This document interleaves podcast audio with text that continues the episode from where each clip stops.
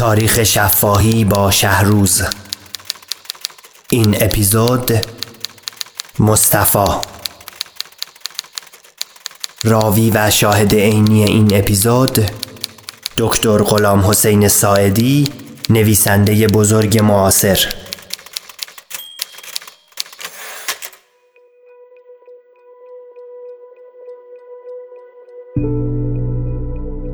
دهه چهل شمسی تهران خیابان دلگشا مطب تبابت دکتر غلام حسین ساعدی. در دلگشا سالهای طولانی من مطب داشتم به تپ اون همه کار مثل زخمی و فلان. مطب عجیب غریب بود. اونجا خیلی دنیا عجیب غریب بود. برزن چیزش این بود که نه که من طبیب بودم باید همیشه تو مطب بودم. اونجا تبدیل شده بود به یکی از پایگاه های عمده روشنفکران اون روز. آل احمد شاملو نمی‌دونم برای بچه ها به حاضین تا صاحباز آزاد دیگرون همه همیشه اونجا بوده. من اونجا مریض میدم میومدم تا مثلا یک کلم بحث بکنیم و حرف بزنم یا راجع به یه مجله یک کتاب دوباره مریض میومد من می‌رفتم. مثلا یک دنیای فوق بود. و این فاصله بود که سال چهل تا پنجاه واقعا خاطراتی که از اونجا دارم و خیصایی که از اونجا دارم مثلا چیز عجیب غریبی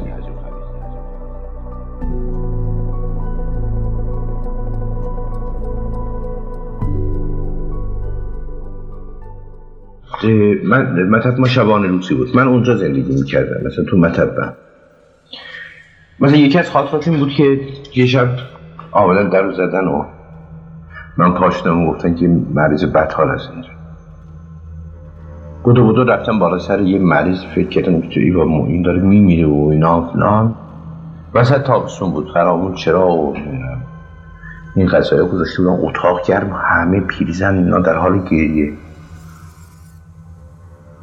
خلاصه من این رو بیرد اتاق کردم که هوا نمیشستن. اتاق در داغ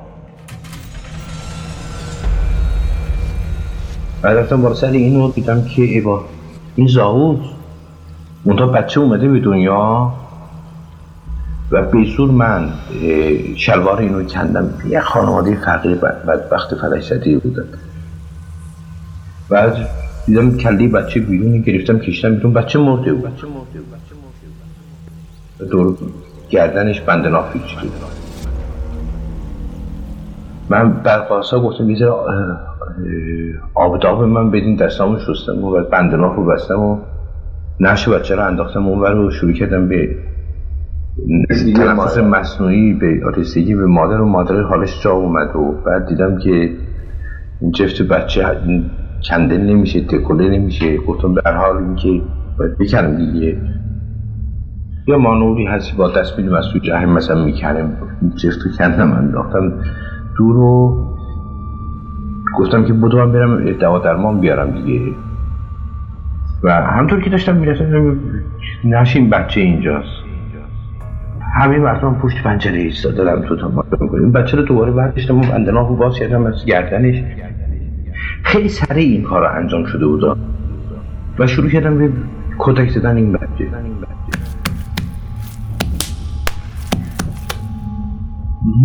یه دفعه جیغ زد.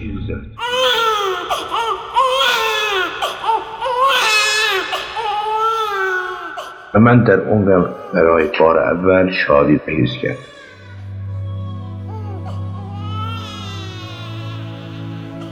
این که شروع کرد به گریه من وقتی میدویدم طرف مطبم اون چنان اشک به پهنای صورت میریختم از شادی و احساس خلاقیت برای بار اول و برای بار آخر فکر موی کرد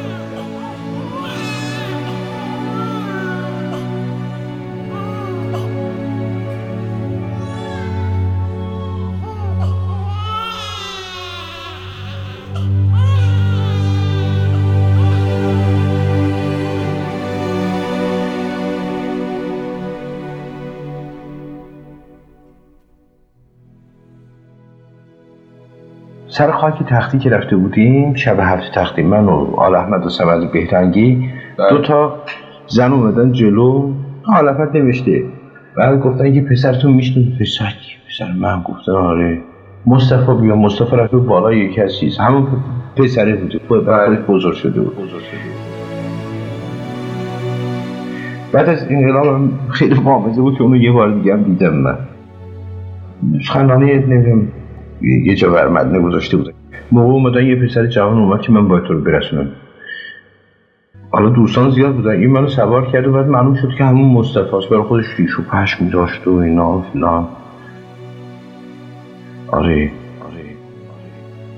آره. اونجا خیلی دنیا عجیب غریب بود. غریب بود.